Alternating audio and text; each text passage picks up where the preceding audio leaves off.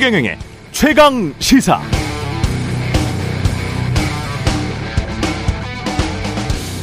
네, 이창용 한국은행 총재가 로이터 통신과 단독 인터뷰를 했는데요. 지금 현재 경제 상황을 극명하게 보여주고 있습니다. 하나씩 음미해 보죠.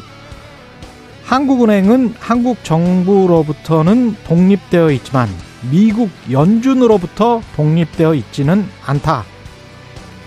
그래서 미 연준이 금리를 올리는 국면에서 한은이 먼저 금리를 내리지는 못한다. 지금 물가 상승률은 6%대고 한은의 조치가 선제적이었던 게 아니다. 물가 상승률이 4, 5%대로 이어지면 계속 금리 정상화를 명백히 강조할 것이다. 이게 이창용 한국은행 총재의 말입니다. 저금리, 저물가, 저성장, 자산 거품의 상황에서 고금리, 고물가, 저성장, 자산 거품 해소의 방향으로 전 세계 경제가 흘러가고 있는 건 분명해 보입니다. 그렇다고 한국은행 말고요. 한국 정부가 할 수 있는 일은 없나? 속도 조절은 할 수 있을 것 같습니다. 미국 주도의 거시 경제 방향은 어쩔 수 없다고 하더라도 속도는 우리 경제 주체가 인내할 수 있도록 경제가 망가지지 않도록 정부의 무능과 부패로부터 국민이 더 이상 고통받지 않도록 보호하고 시대착오적인 이념과 그 이념을 공유하는 특정 세력들의 기득권 집착을 경계해야 할 때입니다. 제가 방금 말씀드린 건 모두 윤석열 대통령이 후보 시절 한 말들이고요. 대통령 후보 시절에 독재 정부는 국민 경제를 확실히 살려놨는데 문재인 정부는 뭐 했나? 무식한 삼류 바보들을 데려다가 정치에서 경제와 외교, 안보를 정부 망쳐놨다라고도 말했었습니다. 윤석열 정부 출범 만 3개월이 지났습니다. 이제 민주적인 그러나 유능한 윤석열 정부의 능력을 보여줄 때가 됐습니다.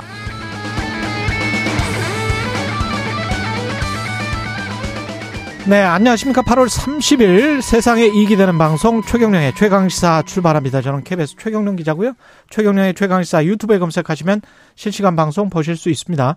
문자 자면은 짧은 문자 50원, 긴 문자 100원이 드는 샵9730 또는 유튜브 무료 콩 어플 많은 이용 부탁드리고요. 오늘 최강시사 하태경의 정치 인사이드 하태경 국민의힘 의원 만나보고요.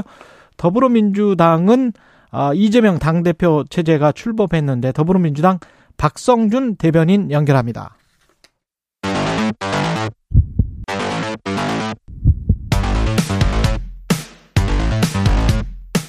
오늘 아침 가장 뜨거운 뉴스 뉴스 언박싱 네, 뉴스 언박싱 시작하겠습니다. 민동기 기자 김민아 시사평론가 나와 있습니다. 안녕하십니까? 안녕하십니까? 새로운 비대위를 만들겠다는 거죠, 그러니까 지금. 그러니까 비대위원장 예. 직무대행 체제로 이것도 이상한데요. 새 비대위 구성을 하겠다. 지금 이런 상황입니다. 잠깐만요. 그러니까 비대위원장 직무대행 체제고 그게 권성동 그렇습니다. 의원이죠. 예. 그래서 앞으로 아. 새 비대위를 구성을 하겠다. 아, 뭐 말장난인 것 같긴 합니다만 예. 어쨌든 비대위원장 직무대행이라는 것도 초유의 사태고요.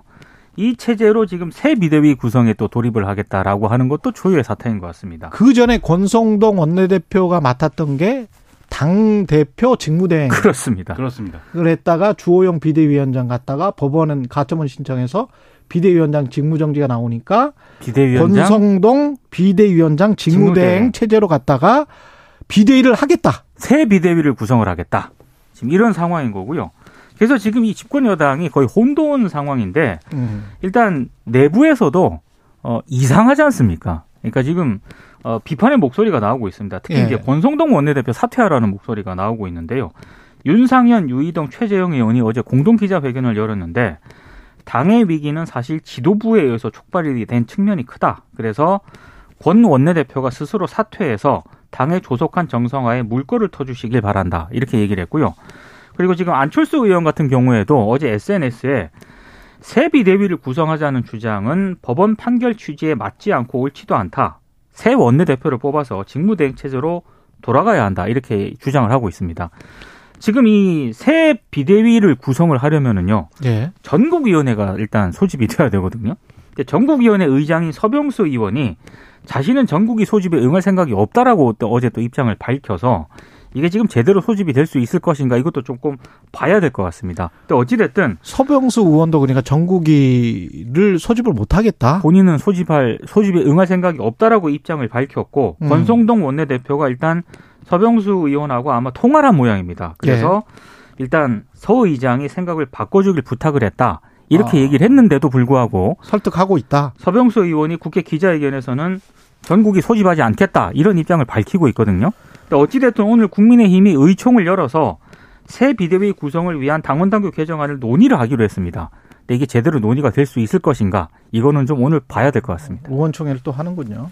그 대체적으로 당원 당규의 적용이나 해석이나 이런 게 당내 다수의 어떤 공감대가 있으면은 이렇게 뭐 비대위를 만들고 하는 과정에 리스크가 이렇게 크지 않을 수 있는데 지금 이준석 대표의 이 법적 대응 때문에 당원 당규를 이 적용하는 것에 대해서 굉장히 법적 리스크가 커요. 예를 들면은 과거 같으면 그러니까 권성동 원내대표는 어떻게 비대위원장 대행이 되는 거냐. 음. 사실 일반적으로 생각하면 당 대표 직무대행을 원내대표가 하도록 돼 있기 때문에 예. 그거에 준해서 비대위원장이 이 공석이 돼 버렸으니 그렇죠. 직무를 할 수 없게 됐으니 그 직무대행은 권성동 원내대표가 한다라고 해석을 하면 되거든요.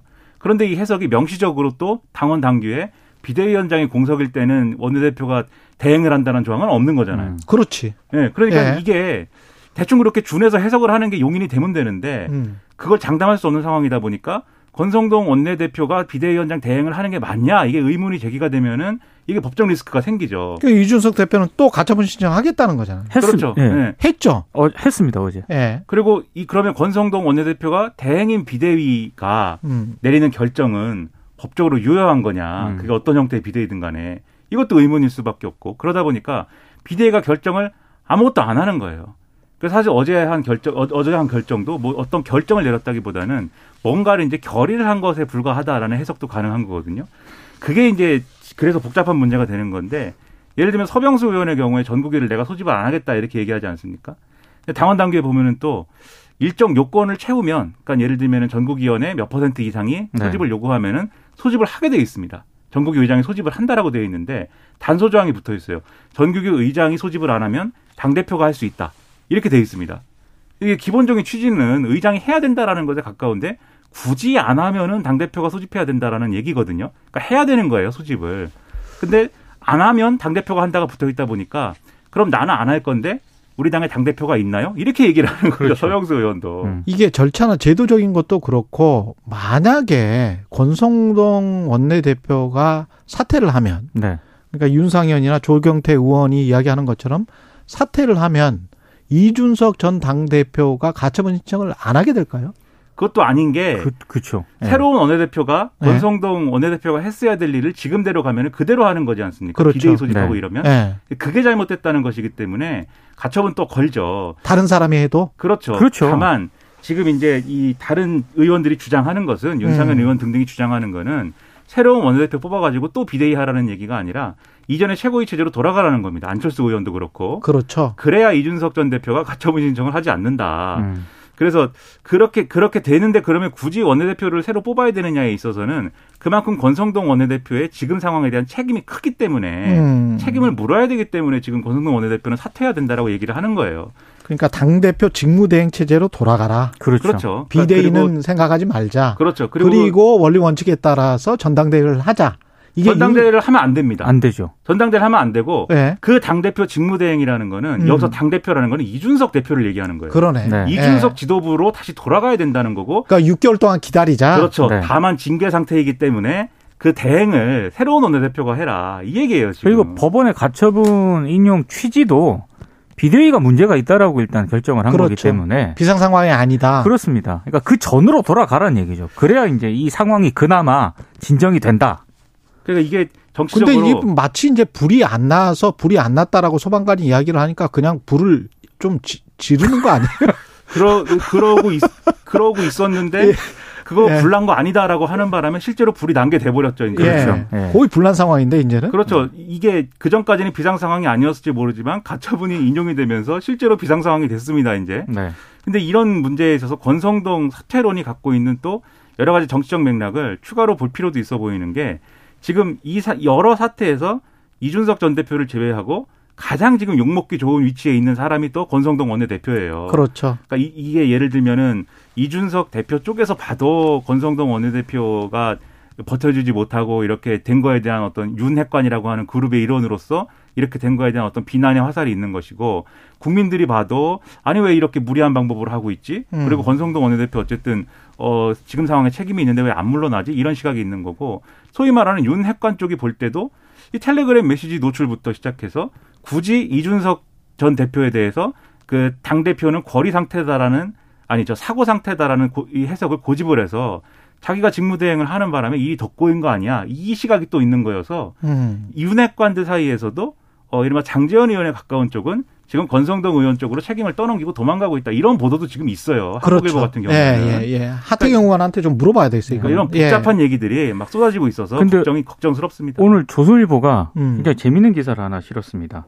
그러니까 결국에는 윤석열 대통령이 의중이 중요하다는 거 그렇죠. 아니겠습니까? 그렇죠. 근데 지금 당 안팎 인사들하고 두루 연락을 하고 있다. 윤 어. 대통령이. 그래서 여권 핵심 관계자가 또 등장을 합니다. 이 관계자가 조선일보 기자에게 전한 내용을 보면 전화통화로 다양한 목소리를 듣고 있는데 최근 일부 재선 의원 등과 따로 만났다. 그래서 수습책을 전해 들었다. 아, 그런데 연말까지는 새로운 당 지도 체제가 안착되기를 기대하는 것 같다. 그리고 주류 의원뿐만 아니라 비주류도 지금 일부 포함돼서 의견을 듣고 있는데 이 과정에서 한 전직 중진 의원이 이런 얘기를 했다고 합니다. 윤핵관하고 이주석 전 대표가 모두 물러나야 한다. 이렇게 조언을 했다는 거예요. 음. 어찌 됐든 지금 어, 윤 대통령이 어, 굉장히 여러 사람들의 의견을 직접 전화를 하거나 이렇게 통화를 해서 듣고 있다는 것이고 이 예. 얘기는 아마 조만간에 용산에서 어떤 뭐 시그널이나 신호가 좀 오지 않을까 이렇게 또 예상을 하는 대목이기도 합니다. 이게. 근데 그 조선일보의 기사가 음. 상당히 고뇌가 읽히는 게 윤석열 대통령이 이 문제에 대해서 판단을 안 하면 또 안 되는데 그렇죠. 그런데 또 판단을 해도 대- 그렇죠. 안, 문제가 되는 문제가 거 아니에요? 되죠. 그렇죠. 예. 당무에 개입을 해도 또 안 됩니다. 그러니까 게다가 법원이 판단을 했는데 거기에 그렇죠. 관해서 또 왈발 왈가왈부하기가 좀 그렇잖아요. 그렇죠. 근데 이제 법원 판단에 대한 것도 이제 그러니까 윤석열 대통령으로서는 좀 혼란스럽고 기대에 안 맞는 부분이 있을 거예요. 그러니까 음. 법원 판단이 이렇게 나올 줄 알았으면 이 국민의힘이 이렇게 됐겠느냐라는 문제도 있는 것이고 그렇죠. 이게 왜 이렇게 된 거냐에 대한 의문이 있기 때문에 주변 사람들한테 의견을 듣는 것일 텐데 근데 저는 이게 결국 어떤 입장을 내놓으면 그게 당무 개입이냐 이 논란으로 또 번질 거거든요. 그럴 것 같아요. 당이 예. 뭐 지도 체제를 어떻게 한다든지 이런 것에 대한 의견이 아니라 제가 볼 때는 음. 대통령이 이 사건에 대해서 직접적으로 관계가 돼 버린 것. 예를 들면은 그 메시지. 체리 따봉. 네, 그 예. 메시지와 관련돼서 어떤 생각인 것인지 그리고 그 메시지를 전할 때 이준석 전 대표에 대한 생각은 어떤 생각이었는지 음. 이걸 밝혀줘야 사실은 어 실마리가 좀 풀릴 수 있는 그렇죠. 단초가 될 거라고 보거든요. 사실은 두 사람이 만나는 게 제일 맞는 것 같은데. 근데 또 예. 만나면 또 그게 아닌가? 반응일 수도 있을 것 같고 그렇죠. 그래요. 또 네. 특히나 징계를 받은 상황이고 그래도 그거는 정치의 영역? 아닐까요?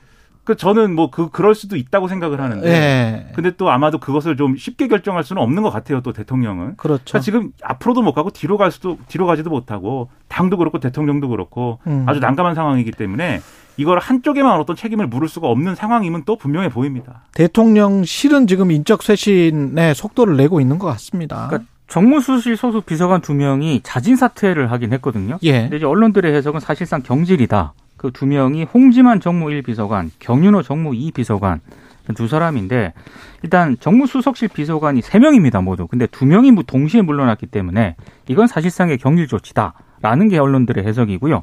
그럼 어떤 거냐? 최근 그 여당의 혼란상 등과 관련해서 정무 라인이 거의 제 역할을 하지 못했다. 뭐 이런 판단을 했다는 겁니다.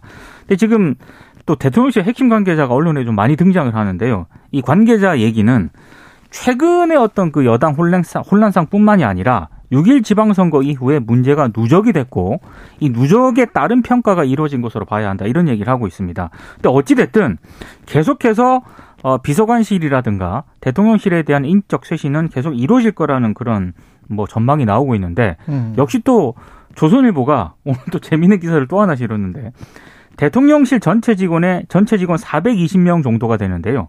20%에 해당하는 80명 정도를 집중 점검 대상으로 일단 설정을 했고 그래서 교체를 검토 중이다 이렇게 보도를 하고 있습니다.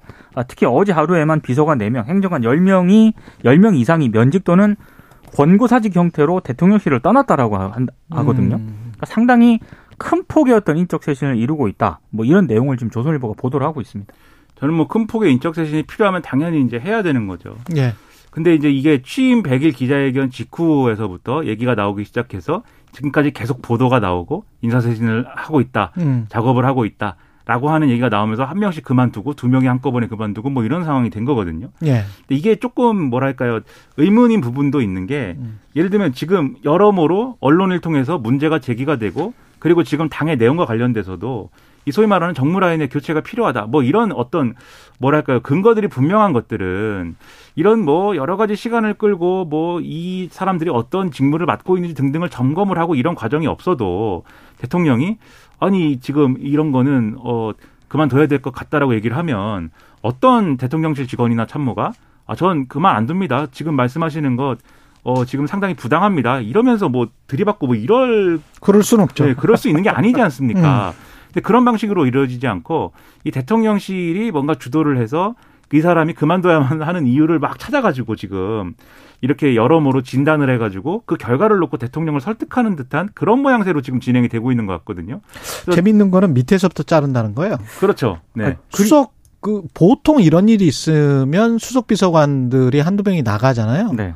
그러면서 개편이 되고 아니면 비서실장이 개, 뭐 나간다든지 뭐 이렇게 되는데 이전까지의 정부는 항상 늘 그런 같은 패턴이었거든요. 근데 밑에서부터 자르고 지금 비서관 나가고 수석까지도 교체가 가능하다. 이런 말이 오늘 보도가 됐었거든요. 그렇죠.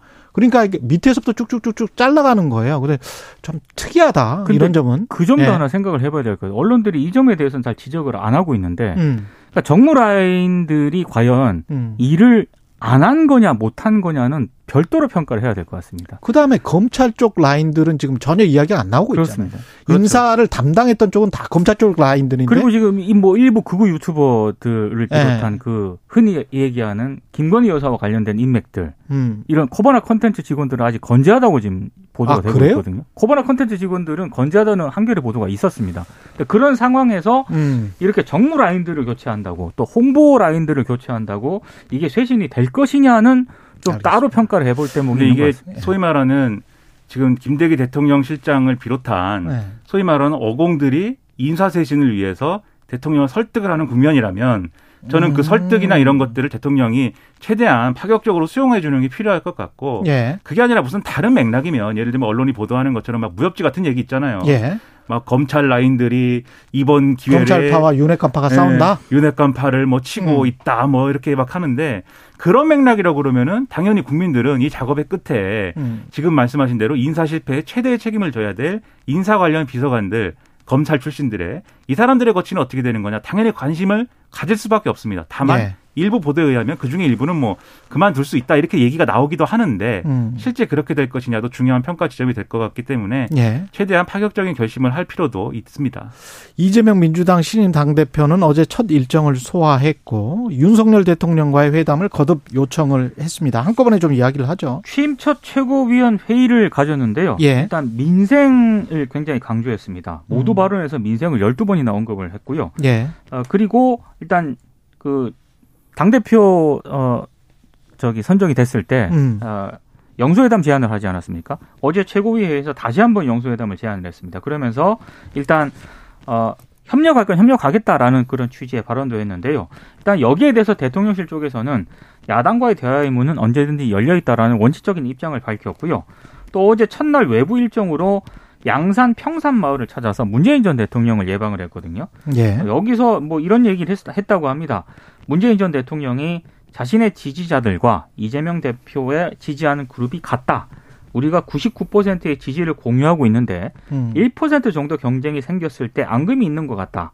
그러다 보니까 갈등이 좀 부각되는 면이 있는데 정치는 1%라도 품고 가야 민주당이 확장이 된다. 예. 이런 얘기를 했다라고 합니다. 이재명 대표는 이것을 명심해야 됩니다. 제 평론가 입장에서 얘기를 음. 할때 지난 대선 그리고 지방선거 그리고 최근 전당대회까지 그 모습 그러한 스타일 그러한 방식으로는 이재명 대표 체제의 민주당으로 이 국민들에게 신뢰를 주기가 어렵습니다. 그렇기 때문에 그때와는 다른 어떤 스타일과 모습을 보여줘야 되고 음. 그런 의미에서 이렇게 대통령하고의 대화와 만남을 요청을 하고 협력할 것은 협력하겠다라고 선제적으로 얘기하는 게 민생이 먼저다라고 그렇죠, 이야기를 그렇죠. 하고 네, 서로 예. 상당히 저는 좋아 보이고 음. 그런 기조를 또 어, 이거 대통령이 이거 수용할지 안 할지 모르는 건데 수용 안 하게 되면 또 그걸 빌미로 이렇게 들이받고 뭐 이런 상황으로 가지 않도록 하는 그 운영의 매가 상당히 필요하거든요. 그게 음. 능력이라는 점을 명심할 필요가 있을 것 같습니다. 양양약으로 가다가 나중에 뭔가 보편적인 정서가 나타나면 강으로 가라 뭐 그런 이야기인 거죠. 정말 지금. 국민들이 봐도 아 이건 예. 정말 큰 문제 하는 거는 정말 예. 앞장서서 싸워야죠. 그렇죠. 예, 예. 경찰이 백현 등 의혹과 관련해서는 이재명 대표를 허위사실 공표 혐의로 공- 어, 검찰에 송치를 했고요. 이게 백현 등 의혹과 관련 해서 뭐 특혜를 줬다 이런 거는 아직 안 나온 것 같습니다. 그러니까 대선 기간 동안 예. 이재명 대표와 관련된 네 건의 공직선거법 위반 고발건이 있었거든요. 음. 그세 건은 불송치 결정을 했고요.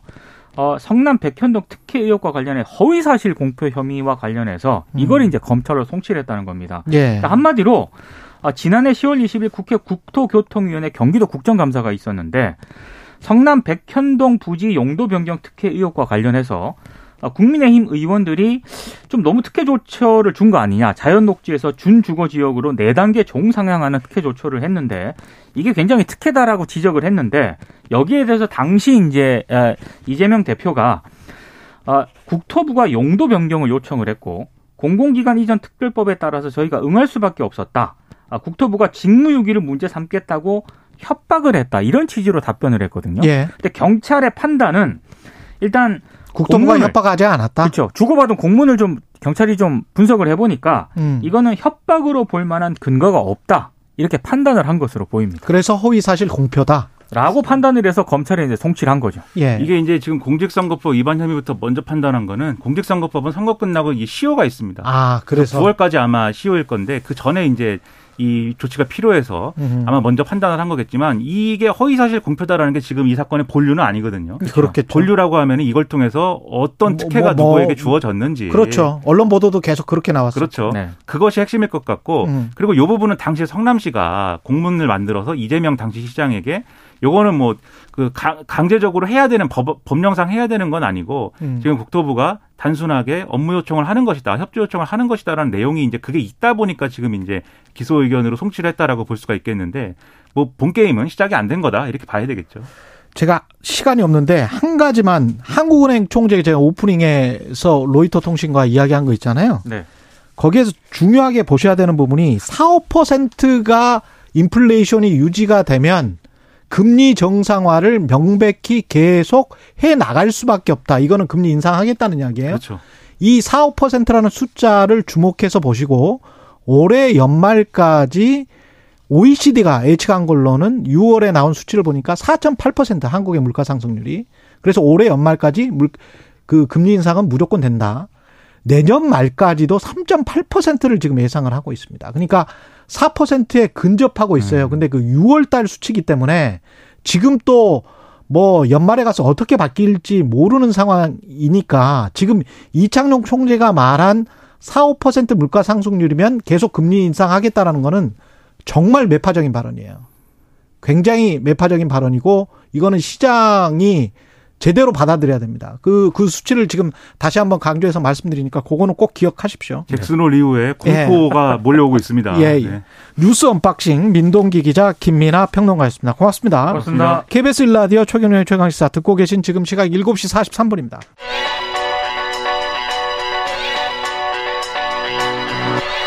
최강 시사 이상민의 눈. 네, 나라 살림을 샅샅이 파헤치는 시간입니다. 이상민의 눈, 이상민 나라 살림 연구소 수석 연구위원 나오셨습니다. 안녕하세요. 예, 안녕하세요. 오늘 저 윤석열 정부의 첫 예산안을 발표를 하는데 네. 어떤 의미가 있을까요? 그러니까 이 윤석열 정부가 올해 5월 달에 취임을 했잖아요. 예. 근데 올해 5월 달에 취임했다라는 얘기는 올해 예산을 집행하고 있는데 올해 예산은 문재인 정부가 편성한 예산인 거잖아요. 그렇죠. 예. 그렇기 때문에 올해 5월 달에 취임은 했지만 사실 지금 현재 집행하고 있는 것은 문재인 정부가 편성한 예산을 지금 윤석열 정부가 집행하고 있는 상황이에요. 음. 올해는 그렇기 때문에 뭐 그래서 그런지는 모르겠습니다만 윤석열 정부는 뭐 좀 문제가 생기면은 항상 좀 전 정부 탓을 예. 하는 경우가 있어요. 예. 예. 뭐 논리적으로는 맞는 말입니다. 그러니까 앞으로는 안 하겠다. 그렇죠. 뭐 또 그렇게 이야기를 하기도 했습니다. 예, 그, 렇긴 합니다만 이제는 내년부터는 어. 내년부터는 1월 1일부터 본인 정부가 편성한 예산안이기 때문에 음. 이제는 더 이상 핑계를 댈 수가 없는 거죠. 1월 1일. 지금부터는 예. 뭐 정확히 말하면은 이제 이제 편성하면은 내년 내년 예산을 1월 1일부터 편성하는 거니까 예. 1월 1일부터는 본인 정부가 편성한 예산안을 본인이 이제 집행하게 되는 음. 그런 진짜 윤석열 정부의 시기가 된다라는 의미라고 볼 수가 있습니다. 아직 발표는 안 됐는데 언론 보도를 보면은 그동안 쭉 나온 보도들이 뭐 긴축 예산을 강조하는 것 같은 재정 건전성 강조하는 것 같은 그런 보도들이 많이 나왔습니다. 예, 맞습니다. 실제로 예. 뭐 계속 우리 정부는 이전 정부와는 다르게 예. 뭐 긴축 예산, 긴축적인 예산, 음. 그래서 뭐 재정 건전성을 지키겠다라는 얘기를 많이 했으니까요. 뭐 그런 식으로 뭐 보도가 되는 것은 당연한 거고요.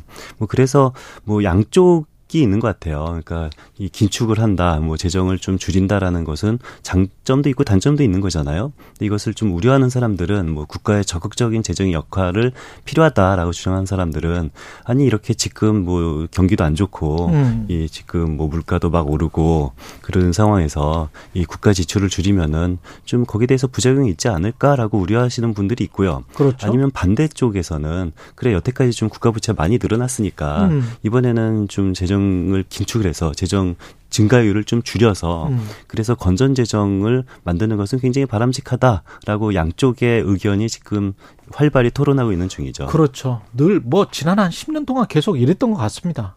한쪽에서는 재정 건전성을 유지를 해야 된다. 그게 10년이 아니죠. 뭐한한 10년, 20년 됐나요? 수십 년 전부터. 수십 년 전부터. 예. 예, 금과 옥조처럼 재정 건전성을 이야기를 하고 한쪽에서는 그때그때 cash flow가 훨씬 더 중요한 게 아니냐. 예. 그래서 뭔가 경기 부양을 할 수 있는 뭐 그런 것들도 적절하게 나와야 된다. 그렇게 그렇죠. 이야기를 하는 것 같고요. 일단 구체적으로 좀 아직은 안 나왔으니까 대략적으로 총 지출 규모는 얼마나 늡니까 줍니까 그러면? 음, 뭐 결론부터 말씀드려서요. 예. 저는 이렇게 양쪽의 우려, 그러니까 한쪽은 우려하고 한쪽은 너무 지출이 줄어들까봐 우려하고 그렇죠. 한쪽은 잘 됐다라고 말하는데 네. 저는 꼭 이게 사실인지도 모르겠어요. 아, 그러니까 우리는 좀 재정을 바라볼 때는요. 예. 저는 굉장히 우려해야 되는 것이 정파적으로 해석하지 말자. 그다음에 정치적 레토릭에 수사하게 속지 말자. 아, 예, 맞습니다. 그게 예. 굉장히 중요한 건데 예. 예를 들어서 모든 정부는 다 자기의 정책 기조를 숫자로 보다는 말로 설명을 하고 싶어해요. 그러니까 그렇죠. 예. 그래서 뭐 지난 정부 같은 경우는 재정에 적극적인 역할을 하겠다라고 말은 굉장히 강조했는데 음. 저는 과연 그랬나라는 그런 그래서 의심을 숫자만 봐야 된다. 그렇죠 그런 얘기를 했는데 그게 미국의 저명한 로버트 실러 교수가 이야기에 속지 말라라는 똑같은 말씀을 하신 거예요. 예 사실은. 맞, 맞습니다. 예. 제발 이야기만 듣지 말아라. 예, 숫자를 봐라. 예, 맞- 그 말이 정확하고요. 예. 그 개늑시라는 표현이 있잖아요. 예. 그 개와 늑대 시간이라서 그렇죠. 이게 개인지 늑대인지 구별하기 어려운 어슴푸레한 시간을 개늑시라고 그래요. 음. 마찬가지로 저는 재정에도 개늑시가 있다고 생각하는데 그게 언제냐면은 오늘부터 예산안이 진짜 발표될 때까지입니다. 이게 무슨 아. 소리냐면은 오늘 발표될 것은 뭐냐면은요. 예산안 정말 예산안이 발표되는 것이 아니라 예산안 보도 자료가 발표가 될 거예요. 그렇기 때문에 오늘 아. 발표가 되면은 예산안을 볼 수 있는 사람들은 대한민국에 아무도 없습니다. 그러네요. 그렇죠. 그렇기 때문에 예산안이 발표되는 게 아니고 예산안 보도. 자료가 발표가 되는 거고 근데 우리는 그걸 가지고 그냥 비판하고 진짜 분석하는. 예산안이라고 믿고 그냥 이야기를 하는 거예요. 그렇죠. 그래서 오늘 발표가 되면은 아마 거기에 대해서 기, 기사가 굉장히 많이 나올 텐데 그렇죠. 그 기사를 쓴 기자분 어느 누구도 예산안을 실제로 바라본 사람은 아무도 없는 거예요. 왜냐하면 예산안이 안 나왔기 안. 나왔으니까. 그래서 이 개늑시에는 이게 만약에 이것이 늑대다라고 주장하고 싶은 정부는 늑대인 것처럼 보도자료를 쓰는 거고 그러네. 이게 개다라고 주장하고 싶은 정부는 이게 개다인 것처럼 보도자료를 쓰는데 우리는 거기에 현혹되면 안 되는 거죠. 그럼 이번 정부 같은 경우는 이거는 긴축 재정이고 재정 건전성을 최대로 양호하게 만들기 위한 예산 아니다라고 보도자를 쓰겠네요. 보도자를 그렇게 썼을 테고요. 예. 그리고 실제로 추경호 부총리는 말을 음. 했어요. 내년도 예산안은 이게 올해 그 추경보다도 낮은 13년 만에 초유에 있는 일이 있을 것이다라고 이미 발표를 했어요. 음. 그래서 그때 발표했을 때도 뭐, 뭐 거의 모든 언론은 아, 13년 만에 처음으로 줄어들 예산안이 내년 예산안일 거다라고 예- 보도를 했는데요. 그게 맞습니까? 근데 13년 만에 줄어드는 예산안 이 나오는 겁니까, 이번에? 그것은 저는 사실이 아니라고 보고요. 사실이 왜냐면은 아니다. 뭐 13년까지 갈 필요 없이 음. 올해 예산안, 그러니까 올해 예산안은 그 지난 정부 문재인 정부가 만든 예산안인 거잖아요. 음. 올해 예산안도 전년도 추경보다는 줄었어요. 아, 뭐, 뭐 13년 전까지 갈 필요도 없고 근데 아. 재밌는 거는 올해 예산안이 전년도 추경보다 작은 예산안을 발표했을 때는 음. 모든 언론은 뭐라고 그랬냐면은 전년도 추경과 비교하지 않고 전년도 본 예산과 비교해서 슈퍼 예산안이다라고 표현 을 했습니다. 그렇군요. 그런데 내년도 네. 예산안은 뭐 아직 나오진 않았지만 뭐 음. 내년도 예산안은 올해 추경보다는 적고 올해 본 예산보다는 많을 것은 확실해요.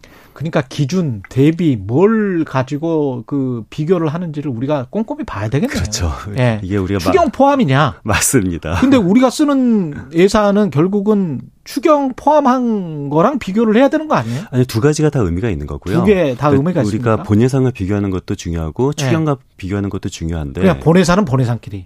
음, 추경 포함한 전체 예산은 또 음. 전체끼리 이렇게 비교를 해야 되는 꼭 겁니까? 그런 건 아니고요. 그런 건 이게 아닙니까? 본 예산과 예. 이게 내년도 예산안을 비교하는 것도 의미가 있고 음. 올해 추경과 내년도 예산안을 비교하는 것 두 가지가 의미가 다 있어요. 아. 왜냐하면은 추경이라는 것이 이게 일회적이지 않고 계속 반복적이고 지속적인 추경이라면은 이게 진짜 추경이 올해 예산이다라고 해서 추경과 비교하는 것이 맞고요. 아, 근데 그렇군요. 만약에 추경이 굉장히 예외적인 일이다. 음. 그렇다면 예외적인 지출은 빼고 음. 아웃라이어로 빼고 올해 본 예산과 내년도 예산안을 비교하는 것이 더 맞는데요. 추경의 정의에 따라서 또 기준이 달라질 그렇죠. 수 있다. 그런데 이번 올해 추경 같은 경우는 특히 좀 2차 추경 같은 경우는 이게 코로나 재난지원금 같은 조금 예외적인 그런 추경이라고 볼 수가 있잖아요. 그렇죠. 이런 경우에는 분예산과 비교하는 것이 조금 더 합리적인 측면이 더 있기도 합니다. 그러니까 일부에서 지금 복지가 뭐 줄어들 것이다, 지출 구조 조정을 어- 엄청나게 할 것이다. 이거는 예산안을 안 받기 때문에 예. 우리가 뭐라고 말할 수가 없네. 예, 그래서 말을 아끼는 게 굉장히 저는 중요하다고 봐요. 네. 그 서사 있잖아요. 예. 이 정부가 말하고 싶은 서사를 그대로 믿지 마시고요. 음. 예산안이 정말 나오면은 그때 제대로 분석을 해도 늦지 않다고 저는 생각합니다. 실로 교수도 서사를 믿지 말라, 이야기를 믿지 말라, 딱 그 이야기를 해- 하셨는데 오늘 아, 예, 같은 맞습니다. 이- 이야기십니다. 예. 숫자를 보는 사람들은 다들 그렇게 생각할 겁니다. 예, 예, 예. 나라살림연구소의 이상민 수석 연구 원이었습니다. 고맙습니다. 예, 감사합니다. 예.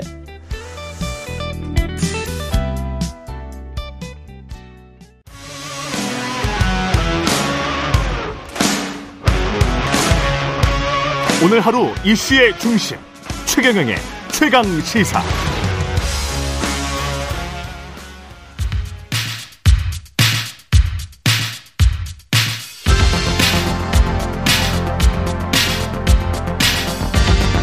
여의도 인싸 하태경의 정치 인사이드 네, 여의도의 정치 인사 하태경의 정치 인사이드 국민의힘 하태경 의원 매달 월간으로 모셔서 여의도 정치의 뜨거운 현안들 예리한 하태경 의원의 시각과 말로 풀어보는 시간입니다. 국민의힘 하태경 의원 전화로 연결돼 있습니다. 안녕하세요. 예, 안녕하세요. 예, 지금 상황이 비상 국민의힘 상황이 비상대책위원회 직무대행 체제를 권성동으로 한다. 이게 지금 아직 의총에서 의견은 의결은 안 된 거죠. 그렇죠. 근데 이제 이 지금 해법이 예. 이 완전히 이- 이 청개구리식 해법이에요. 그러니까 이- 이런 해법이 예, 음. 비대위 이제 법원에서 그 비대위 사실 하지 말라고 그랬잖아요. 그랬죠. 그- 그런데 예. 이제 그런 비대위를 바로 해산해야 되는데 비대위를 지금 계속 존속시키고 있고 음. 거기다가 또 비대위원장은 무효라 그랬는데 예. 그 무효인 비대위원장 대행을 만들었단 말이에요. 그러니까 이제 그럼 당연히 무효 대행이 되기 때문에 이준석 대표 측에서 또 그 직무대행 무효라라고 가처분을 걸었잖아요. 그렇죠. 그러니까 지금 법원에서 하지 마라고 한 거를 지금 끝까지 계속하는 이 완전히 청개구리식 해법이어가지고 아, 이렇다 이렇게 가서는 당이 수습이 안 되고 계속 혼란만 가중되고 있는 거죠. 왜 그런 그럴까요? 그 법원의 판단이 이번에는 다를 수 있다. 가처분 신청을 또 하면 이번에는 정당의 자율성을 인정할 수 있다. 이렇게 생각하는 걸까요?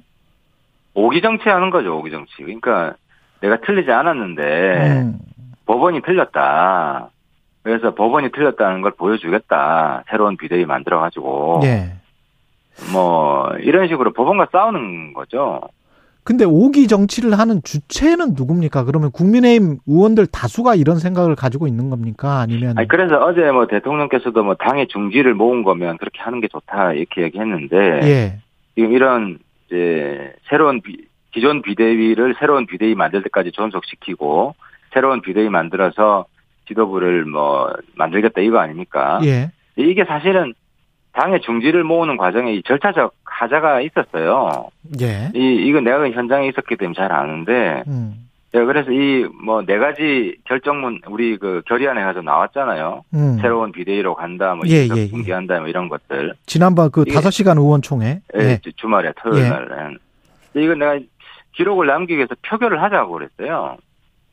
예. 표결을. 예. 예, 표결을 하자고 그랬는데 사실 이거 표결이 거부당하고 음. 그냥 뭐 박수 치고 넘어간 겁니다. 근데 이제 당시 의원들 보면 그 예를 들어 이준석 대표 징계 건은 이저 이뭐 있을 수 없는 일이지만 손을 들어서 의사 표현을 했어요. 예. 약간 과반 조금 넘었어요.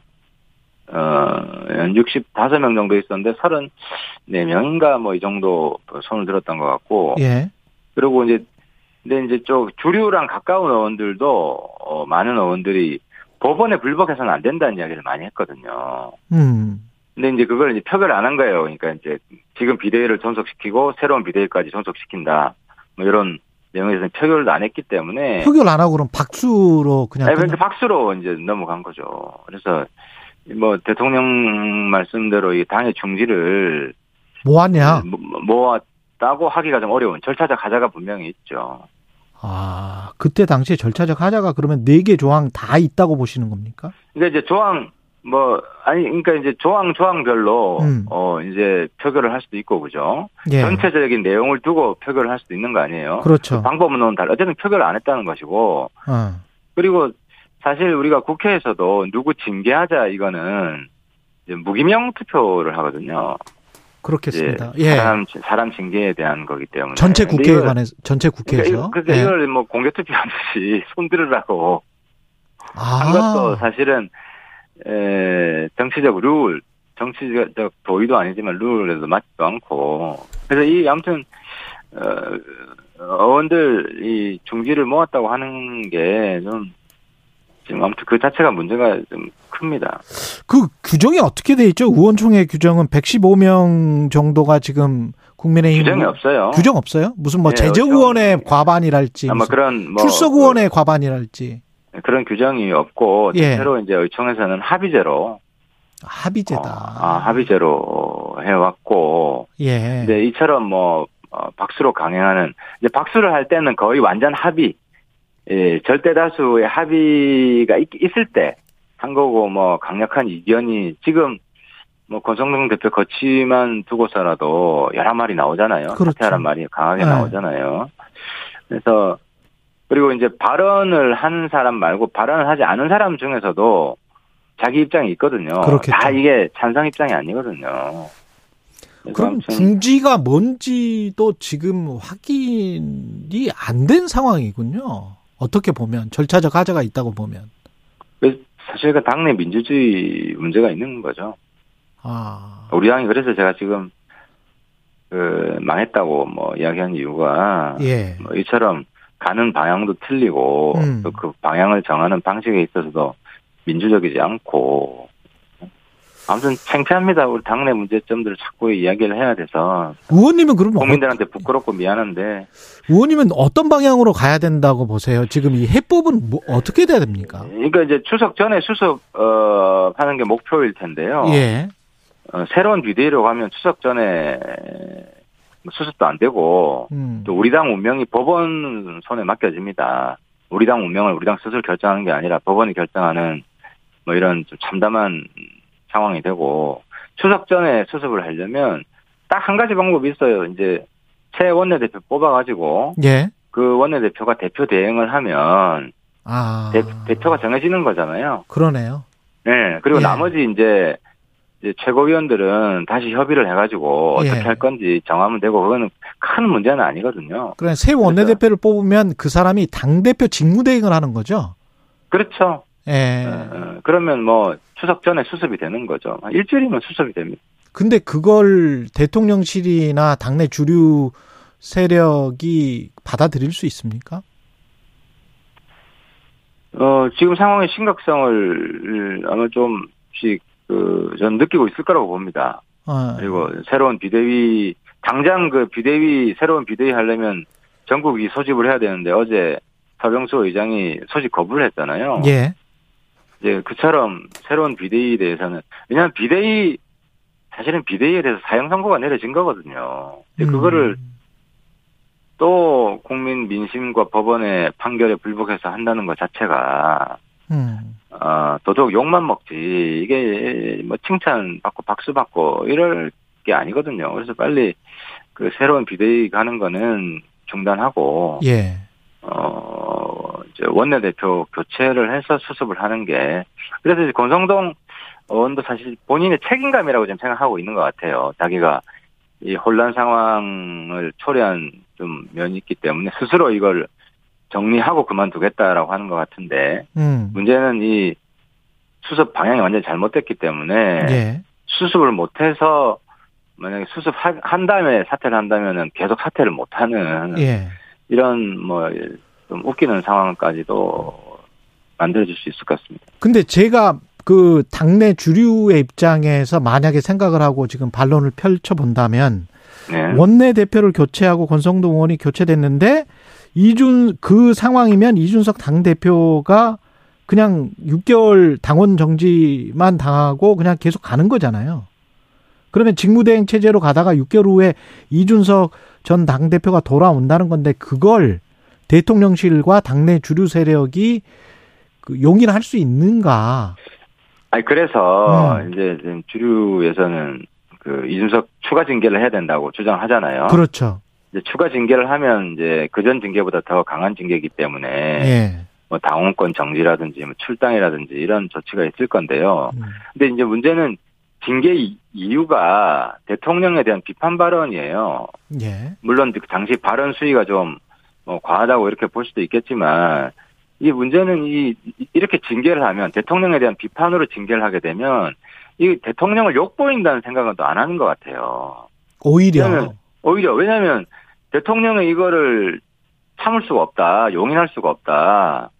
이래야 사실은 당사자가 문제가 있다고 해야 이제 뭐 징계를 할 수 있는 거 아닙니까? 음. 그잖아요. 예. 근데 근데 대통령께서는 사실 자유를 그렇게 강조하고 자유라는 가치 중에 제일 중요한 게 표현의 자유인데 그렇죠. 저는 예.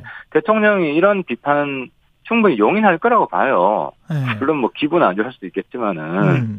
이 정도 자유, 이 정도 발언으로 누구를 징계를 한다, 처벌을 한다?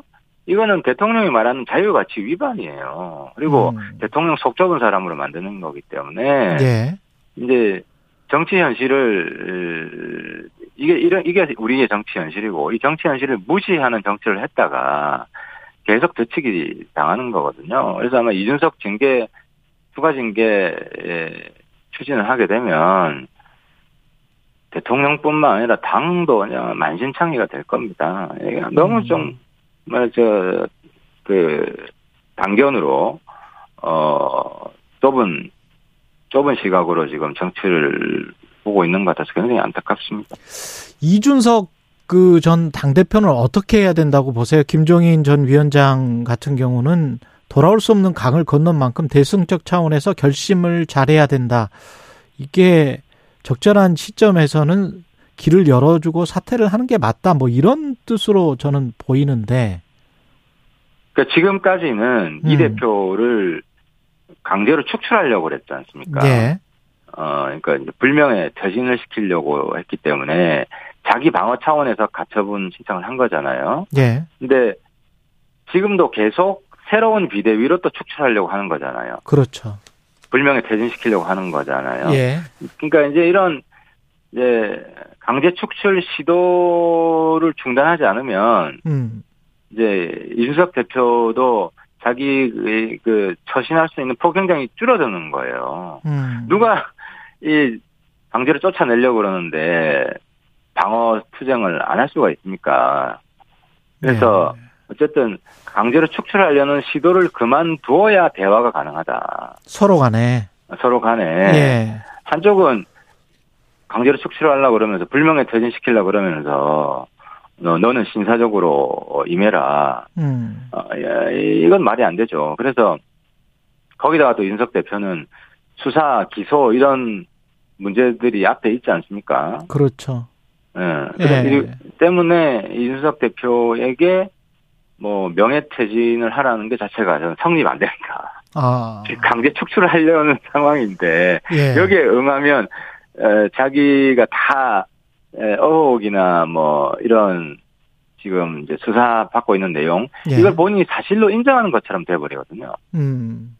그러면 아까 하원님 말씀대로 원내대표를 바꾸고 그런 직무대행 체조, 체제, 당대표 직무대행 체제로 간다면 그러면 조기 전, 조기 전당대회가 아니고 전당대회를 6개월 후에 하는 겁니까? 그러니까 당대표 당원권 정지 끝나고 난 다음에 그렇게 하는 겁니까? 그건 이제 그 수사 결과를 봐야 되겠죠. 수사 결과를 봐야 된다. 예, 그- 그래서 예를 들어 어 무혐의가 되면 음. 사실 윤석 대표 무혐의가 되면 윤리위 징계 잘못한 거잖아요. 그렇죠. 그렇죠. 어, 그러면 당연히, 어, 대표직을 그만둘 이유가 없죠. 여태까지 억울하게 당한 거 아닙니까? 마녀 사냥 당한 거 아닙니까? 윤 대표가. 근데 만약에 기소가 된다면, 예. 그리고 기소가 되는 어떤, 어, 사실 근거나 이런 게 드러난다면, 그때는 저는 윤석 대표가 돌아오긴 어렵다고 봅니다. 그리고, 근데 우리 8월 당원 중순에 나온다는 경찰 수사 결과는 지금 아직까지도 깜깜 무소식이고 정치권에서 제- 계속 흘러나오는 이야기는 원래 없었 뭐 어떤 혐의나 공소시효나 이런 것들 때문에 원래 기소하기가 힘들었다는 이야기가 계속 나오고 있는데 그러니까 수사에 관한 사항은 뭐, 제가 말 수도 없고, 예. 언급하기도 어, 그렇고. 그래도 뭐 아무리 늦어도 뭐, 9월이나 10월까지는 나오지 않겠습니까? 그 결론이. 그렇군요. 이 이걸 어떻게 대통령과 이준석 전 당대표 그리고 그 윤핵관이라고 하- 불리우는 분들이 만나서 합의할 수는 없나요? 지금 상황은? 아니, 그래서 애초에 이 상황도 예. 법원에 가처분 가는 상황도 예방할 수가 있었어요. 그게 뭐냐면 그 이준석 대표 어, 복귀를 보장하는 비대위안을 음. 조혜진 의원과 제가 아, 그때 제출했었고 예. 그게 이제 전국이 표결해서 우리 당 주류가 거부하는 바람에 채택이 안 됐거든요. 예. 그때 그 어, 당원 당규가 채택이 됐으면 이런 음. 사태는 없었죠. 가처분도 안 걸었고. 근데 이제 지금은 법원 판결이 났기 때문에 비대위 자체를 못하는 상황이 된 거거든요. 그렇죠. 예. 근데도 이제 비대위를 으, 계속 어, 추진하다 보니까 이제 당내 반발은 커지고 혼돈이 수습되는 게 아니라 혼돈이 더 악화되는 음. 이런 양상으로 가고 있는 거죠. 알겠습니다. 여기까지 듣겠습니다. 감사합니다. 예, 감사합니다. 예, 하태경의 정치인사이드 국민의힘 하태경 의원이었습니다. 공정, 공익, 그리고 균형. 한 발짝 더 들어간다. 세상에 이익이 되는 방송. 최경영의 최강 시사. 네, 더불어민주당 이재명 신임 당 대표 어제 민생 통합 앞세우면서 취임 첫 일정 시작했, 시작했습니다. 민주당의 산적한 과제들 많은데요. 당 대변인으로 내정된 박성준 민주당 의원 전화 연결돼 있습니다. 안녕하세요. 네, 안녕하세요. 반갑습니다. 예, 당 대변인은 어떻게 맡게 되셨는지 이재명 신임 당 대표가 직접 지명을 한 거죠? 예, 맞습니다. 예, 저는 이제 지난 대통령 선거에서 이재명 대통령 후보 이제 경선 캠프에서 대변인 됐었고요. 또 본선에서도 계속 대변을 하면서 호흡을 맞춰왔습니다. 그래서 이번에 어, 당 대표께서 민주당과 또 국민을 위해서 같이 일을 하자 그렇게 좀 제안이 와서 제가 대변인을 맡게 됐습니다. 그렇군요.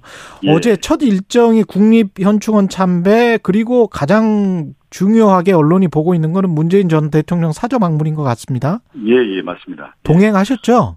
예, 같이 갔었습니다. 어디 그 양산에 있는 이 평산마을에 가서 문재인 대통령을 뵀습니다. 예, 어, 분위기하고 나눴던 주요 내용을 좀 말씀해 주십시오. 분위기가 참 좋았고요. 예. 어제 처음 뵙고 문재인 대통령이 이제 선거하느라고 이재명 대, 대표께 고생했다. 음, 그런 말씀을 좀 전했고 또 이재명 대표께서는 이제 문재인 대통령에게 건강해 보이신다고 그렇게 서로 인사를 나눴는데요.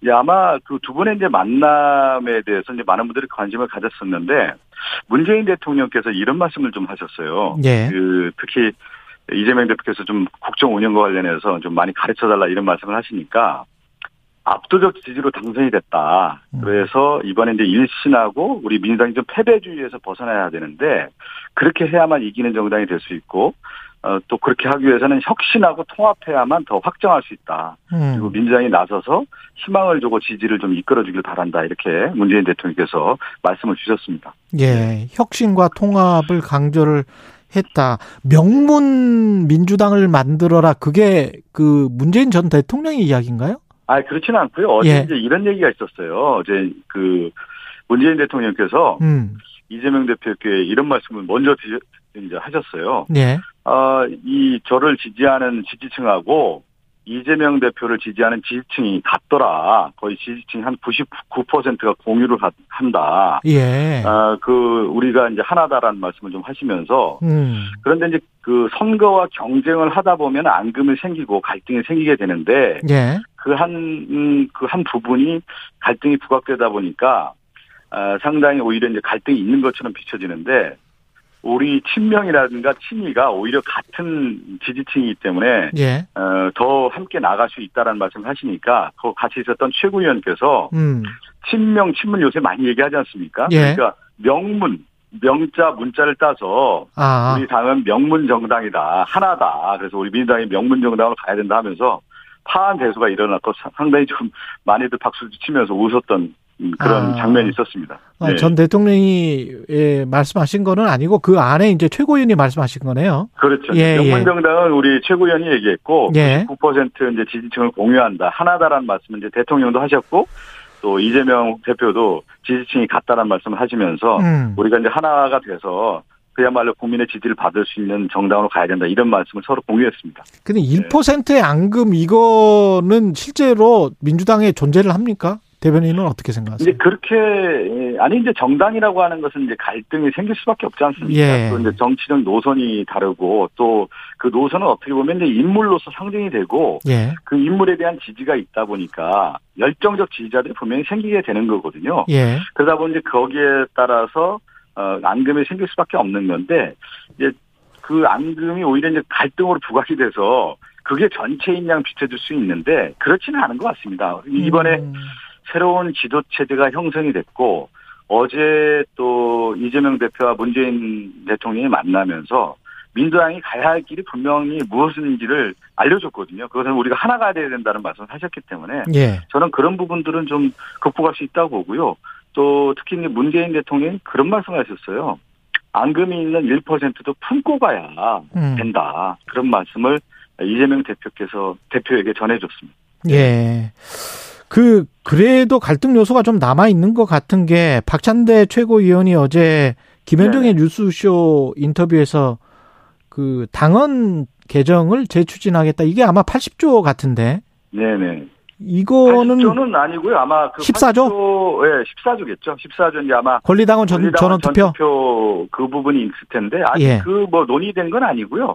예. 어, 지금 뭐 박찬대 최고위원께서 어떤 의미로 좀 얘기하시는지는 알겠는데 아직까지 뭐 그 지금 새로운 지도 체제가 형성이 되고 논의를 하지는 않았습니다. 그 부분에 대해서. 그렇군요. 예. 예. 그건 논의하지 않았다.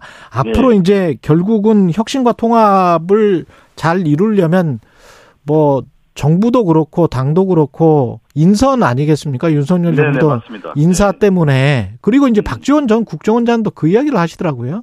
그 네네. 인선의 통합형 인사가 돼야 되지 않느냐.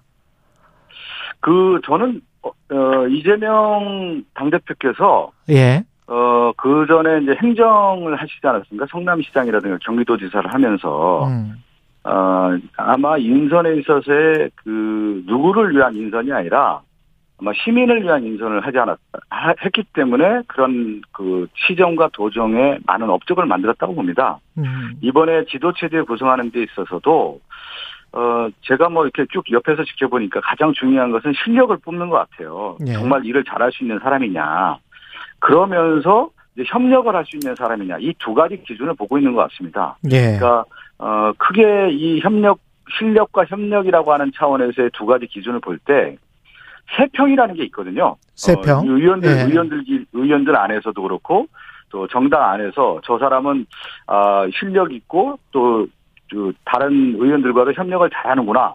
이런 세평들이 다 나오는 거기 때문에 그 얘기를 당대표께서 충분히 들으시고 아마 수용해서 인선을 할 거라고 봅니다. 예. 대승적으로 가령 뭐 깜짝 인사처럼 경쟁 후보를 뭐 당의 주요 당직에 앉히는 뭐 그런 방안 뭐 인선에 있어서는 이제 예. 당대표 권한이고요. 제가 옆에서 뭐 어, 조언을 할 수 있지만 결정적인 건 아니기 때문에 예. 아마 이- 이재명 당 대표께서 잘 결정하실 겁니다. 예. 대여 관계나 대정부 관계는 어떻게 가져갈지도 궁금한데요. 어, 어, 어제 분명히 그런 얘기를 하셨잖아요. 예. 음, 협력할 건 협력하겠다. 일할 건 같이 일을 하고. 그렇지만 정부 여당이 잘못하는 부분에 대해서는 강하게 질타하면서 음. 이것은 어떻게 잘못됐는지 얘기하고 또 진단하고 또 방향까지 제시를 하겠다는 말씀을 하셨기 때문에 예. 두 가지 큰 방향이 같이 갈 수 있다고 봅니다. 저는 음. 하나는 뭐냐면 협력 노선이 있는 거고 그렇지 예. 않을 경우에는 강경 노선도 분명히 있는 것이죠. 예, 예. 협력이나 뭐 이런 부분들은 역시 이제 민생이나 경제 뭐 이런 그렇죠. 쪽을 예. 말씀하시는 거고. 그 다음에 예, 예. 지금 정부 여당이 잘못한 거는 강하게 이제 질책하고 비판하겠다. 예, 예. 그런 부분들은 예를 들면- 어떤 어떤 게 예를 있을까요? 들면 정부 여당이 지금 잘못하는 것 중에 하나가 뭐냐면 어 공정과 상식에 벗어나는 것 중에 하나가 가장 음. 중요한 게 의회주의에서 입법을 만들어서 정책을 만드는 건데 예. 지금 윤석열 정부의 가장 큰 통그큰 정치의 특징 중에 하나가 뭐냐면 법치가 아니라 영치로 가고 있잖아요. 영 그 시행령 정치를 하고 있단 말이에요. 예. 법치 국가가 아니라 영치 국가로 가는 부분에 대해서는 강하게 지금 어, 민주주의의 기본 원리를 벗어나는 문제이기 때문에 음. 이, 이 부분에 대해서는 강한 어, 소신을 가지고 얘기를 해야 되는 거고요. 또 이제 경제 문제 같은 경우는 여야가 따로 없는 거 아니겠습니까? 민생 문제는 같이 가야 되는 문제고요. 예. 뭐 예를 들면 그렇다는 얘기입니다. 예, 예. 어제 최고위에서 김건희 여사 특검 이야기가 나왔었던 것 같은데 예, 예. 이게 당론으로 채택될 가능성이 있- 있나요? 아, 이제 그 방향은 크게 세 가지를 봐야 될 것 같아요. 예. 그, 그 전에 이제 대통령 선거 과정에서도 이제 본부장 비리라는 게 분명히 있었지 않았습니까? 예. 그러면 국민들의 시선을 봤을 때 이러한 부분의 의혹이라든가 음. 또 수사에 미비가 있다고 하면은 국회 차원에서의 하나가 이제 국정조사라는 부분이 있는 거고 또 하나는 검찰 수사에 대한 부분이 좀 믿지 못하겠다, 잘못됐다 이런 부분이 있다고 하면 특검을 통해서 명명백백하게 밝힐 필요가 있는 거고 예. 또 하나가 이제 제도적으로 봤을 때 지금 대통령실 안에서 어, 사적 채용이라든가 또 이런 관저 공사 의혹 이런 문제가 있는 걸 보면은 제대로 된 내부 통제나 감찰이 안 됐기 때문에 특별 감찰관을 임명을 해서 이 세 가지 정도의 큰 방향을 가지고 가야 되는데 특검 부분 같은 경우는 그 전체적으로 흐름을 볼 때는 중요한 문제에 있어서는 좀 해야 되지 않겠느냐라는 것이 당에 조금 의견이 높은 것 같습니다. 무게중심이 거기 흘리 어, 어, 음. 거기 쪽으로 좀 쏠리고 있는 것 같습니다. 특검은 예, 예. 지금 저 백현동 허위 사실 공표 혐의로 거- 경찰이 이제 검찰로 예, 예, 예. 송치 의견으로 보냈고 그리고 김혜경 씨 법인카드 관련해서도 지금 조사를 받았었잖아요. 경찰 예, 예. 조사를. 이거 민주당에서는 어, 어떻게 지금 보고 있어요? 어, 어, 이제 어, 민당 뭐 전체 의견 아니고 제가 어제 이제 이 내용에 대해서 이제 관심 있게 봤는데 예. 이재명 이 명명이 이런 거잖아요. 백현동 특혜 의혹 이런 이름으로 막 그 언론에도 나오고 대선 국민의힘에서 전에도 예. 네, 대선 전에서 선거법 위반 혐의로 이제 고발하는 사건인데 이 음. 내용이 허위사실 공포란 말이에요. 음. 그런데 국민의힘이라든가 대선 과정에서 무슨 특혜 의혹처럼 막 얘기를 했단 말이에요.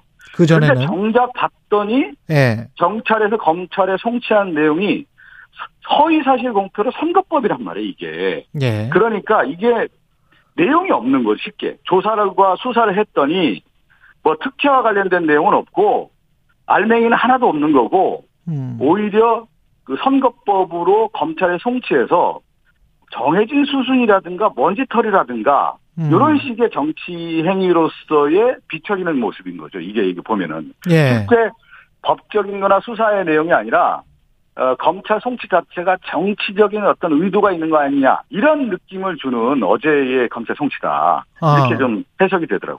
예. 근데 저기 선거법 위반 관련해서는 공소시효가 임박해서 그렇다. 그리고 앞으로 이제 본질적인 지금 말씀하신 특혜곡이나 이런 거는 차차 또 할 것이다. 뭐 이런 또 보도도 있더라고요.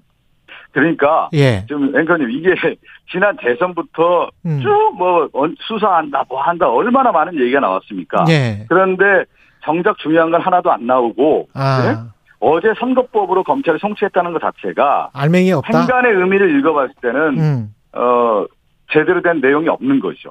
그렇게 음. 하고 어당 대표가 어제 첫 그 취임한 이후에 일정하는 소화 일정을 하는 기간에 그 검찰 송치를 했다라는 것이 어떤 의미일까? 여러 정책 해석이 분분하게 나올 수 있다는 얘기입니다. 한 30초밖에 안 남았는데 예, 예, 국힘 지금 당 대표가 counterpart가 없는 상황이라 예, 예. 국힘 상황은 어떻게 보십니까? 국민의힘 상황은? 아, 이제 정당 내 이제 국- 국민의힘이 가장 중요한 것은 어 국민을 위한 정치, 국민의 시선에서 정치하는 것이 아니라 예. 그들 안에서의 윤핵관 중심의 정치를 하고 있기 때문에 이런 행태가 나온 거 아니냐라고 하는 내부의 목소리가 있는 거 아니겠습니까? 외부의 시선보다도 예. 그것이 오히려 지금 가장 큰 위기가 아닌가 이런 생각이 좀 듭니다. 예. 박성준 더불어민주당 의원이었습니다. 고맙습니다. 예, 감사합니다. 예, KBS 일라디오 최경련의 최강시사 2부는 여기까지고요. 잠시 후 3부에서는 김호기 교수의 사회학 카페, 예, 인구 문제, 출산율 문제 다루고 대한민국 최초 우주인 이소연 박사도 만납니다.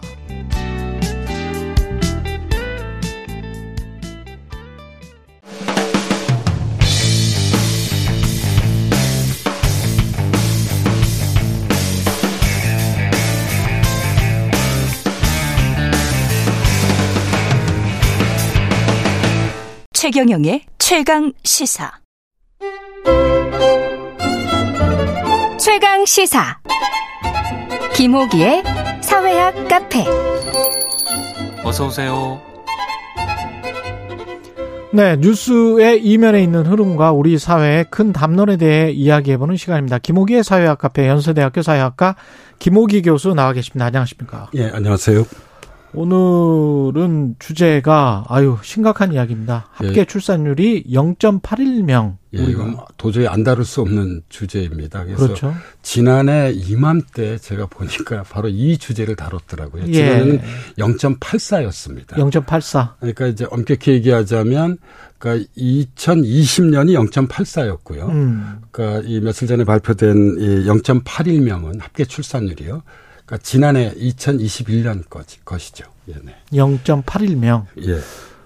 이게 OECD 국가 가운데 최저라면 좀 산다고 하는 나라들 중에서는 최저라는 이야기잖아요. 예, 우리나라가 유일합니다. 0점대. 0점대는 예, 예. 일본도 1점대는 됩니까? 예, 넘어서고 있습니다. 예. 근데 요거를 이제 선동열 방어율도 아니고 이게 예, 요걸 이제 예. 좀 자세히 봐야 되는 게 예. 지역별 차이가 존재한다는 점입니다. 예.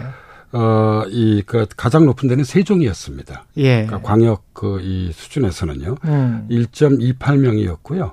어, 그 다음에 서울은 0.63명이었습니다. 0.63명. 예, 요거를 이제 시군 단위로 좀, 더, 좀더 내려가면요. 어, 이, 그, 전남 영광군은 1.87명이었고요. 영광군은 예, 전북 임실군은 1.80명이었습니다. 예, 가장 높은 예, 이, 그 지역이었고요. 예. 가장 낮은 지역은 예, 부산 중구는 0.38명. 예, 그리고 0.38명. 예, 그리고 부산 중구가요? 예. 그리고 이제 서울 관악구는 0.44명이었습니다. 예. 그래서 이제 아, 대도시 예, 이 낮은 편이죠. 그건 왜냐하면 이제 이 대도시 지역이 이제 미혼 여성의 비중이 높습니다. 미혼 예, 여성의 비중이 예, 높다. 예, 미혼 여성의 비중이 높은 게 이제 저출산하고 직접적으로 연관이 있다고 봐야겠죠. 그래서 뭐 제가 인구 문제를 전공하진 않았습니다만, 음. 그러니까 인구학자들의 우려는 이러다가 0.5명까지 가는 것 아니겠느냐. 0.5명. 예, 예. 그러면은 진짜 국가 소멸이라는 이야기가 안 나올 수가 없, 없을 것 같은데요. 예, 그래서 이제 뭐 여러 추계들이 있는데요. 예. 어, 2300년대, 그러니까 앞으로 이제 200년 후죠. 예. 어, 대한민국이 그냥 현재 이 추세가 이렇게 계속 진행이 되면, 어, 이 뭐 그럴 리야 없겠지만은 영명이 되는 겁니다. 통계적으로는. 2300년대는 예, 2300년대 초반부 정도로 보고 있고요. 그다음에 당장 2100년 있잖아요. 예. 이뭐 지금으로부터 이제 78년 후죠. 예. 1800명 정도 현재 추계되고 있습니다. 그러니까 1800만 정도. 1800만. 예. 2300년이면 대한민국이 건국되고 난 다음에 400년이 안 되는 거잖아요. 그렇죠. 그렇죠. 예, 예. 그러면 조선왕조 500년 도읍지를 우리가 뭐 이렇게 이야기를 할 때 왕조가 고려나 조선의 왕조가 한 4, 500년 가는 게 굉장히 길게 간 역사 아닙니까? 예. 동아시아 역사에서? 소멸되지는 않겠지만 어, 현재 대단히 좀 심각한 예, 상황인 것만은 심각하네. 예, 틀림없습니다. 그래서 예. 우리가 뭐 인구 절벽이란 말도 있고 최근에는 이제 인구 재앙이라고 하는 예, 그런 표현까지도 현재 쓰고 있습니다. 아, 이게 신, 어, 원인은 어디에 있다고 지금 보통 사회학에서는 이야기를 하고 있습니까? 어, 뭐 여러 가지가 있는데요. 예. 어, 이, 이 직접적 원인이 있고요. 예. 어, 이 그다음에 구조적 원인이 있고 음. 예, 그다음에 이제 문화적 그 원인들이 있습니다. 예. 그러니까 직접적 원인은 사실은 애를 낳고 싶어 하지 않는 거죠. 예. 음. 그, 예. 왜냐하면 애를 낳아 키우는 게 너무나 힘들기 때문입니다. 아. 예. 그, 예. 뭐, 당장, 아, 이 애를 낳아서 키우려면 보육의 문제도 있고 교육의 문제도 있고요. 예. 예, 이런 것들이 있잖아요. 예. 그래서 이런 것들이 너무 힘들다는 원인이 있고요. 아이를 낳고 싶어 하지 않는다. 예, 예. 그 두 번째 이제 구조적 원인이 있는데 구조적 원인은 어, 이 뭐, 어, 주거 문제 이런 것들이 가장 대표적인 것입니다. 예. 그러니까 너무 비싸다 집값이. 아이를 낳으려면 결혼을 해야 되잖아요. 그렇죠. 결혼을 하려면 집이 있어야 되는데 음. 아, 이 특히 이제 도시 지역 같은 경우에서는 집값이 너무 높다 보니까 예. 예, 이그 출산의 경향이 이제 매우 낮아지게 되는 거죠. 문화적으로는 어떻습니까? 성평등 문화입니다. 성평등 문화. 예, 왜냐하면 뭐 이것을 가장 잘 보여주는 개념이 저는 독박 육아라고 생각합니다. 독박 휴가. 유, 육아. 육아, 독박 예, 육아. 예, 예. 왜냐하면 여성의 경우는 경력 단절의 문제가 있고요. 음. 그 다음에 독박 육아가 있고요. 어, 그 다음에 어떤 보육 및 교육 이런 문제들이 있거든요. 예. 아이를 이제 키우는 데 있어서요.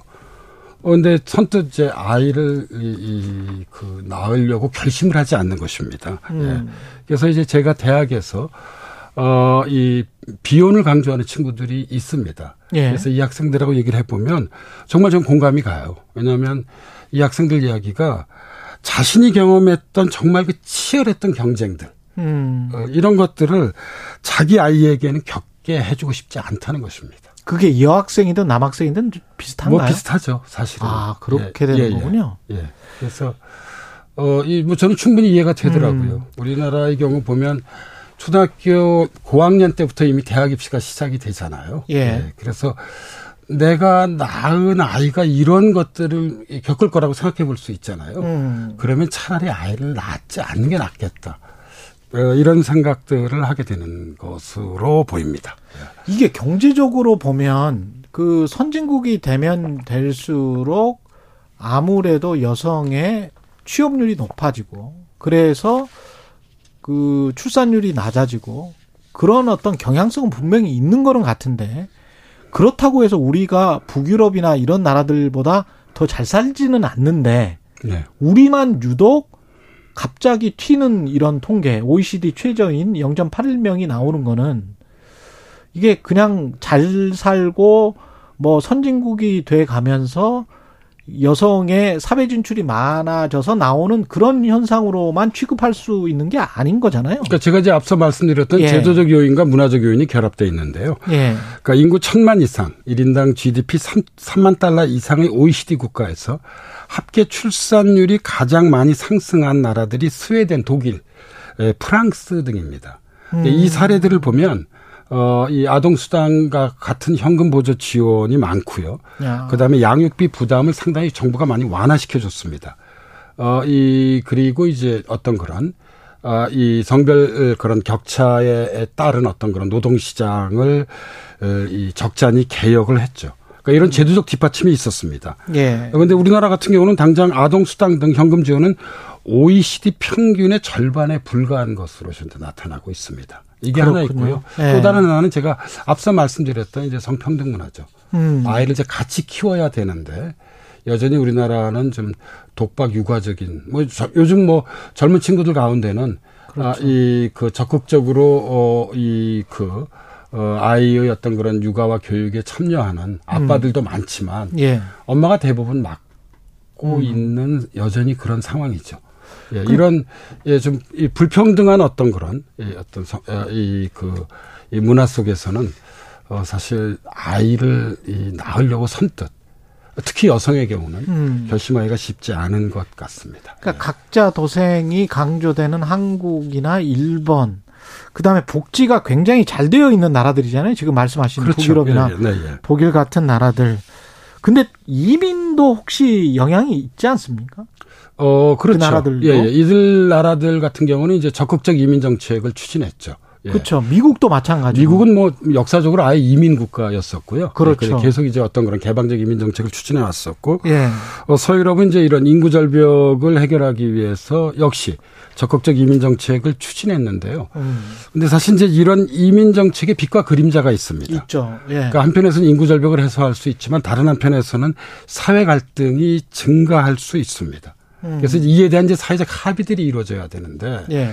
어, 저는 우리 사회에서 과연 어느 정도까지 이런 이민 문제에 대한 합의가 이루어질 수 있을지는 좀 공론의 장에서 음. 토론을 좀 해봐야 된다고 생각합니다. 예, 그 까닭은 우리나라는 사실 단일 민족 국가로서의 민족적 동질성과 정체성이 대단히 견고하거든요. 그렇죠. 예. 그래서 어, 외국에서 노동자분들이 오면 음. 어, 많은 차별 의식을 느끼게 되죠. 예, 예.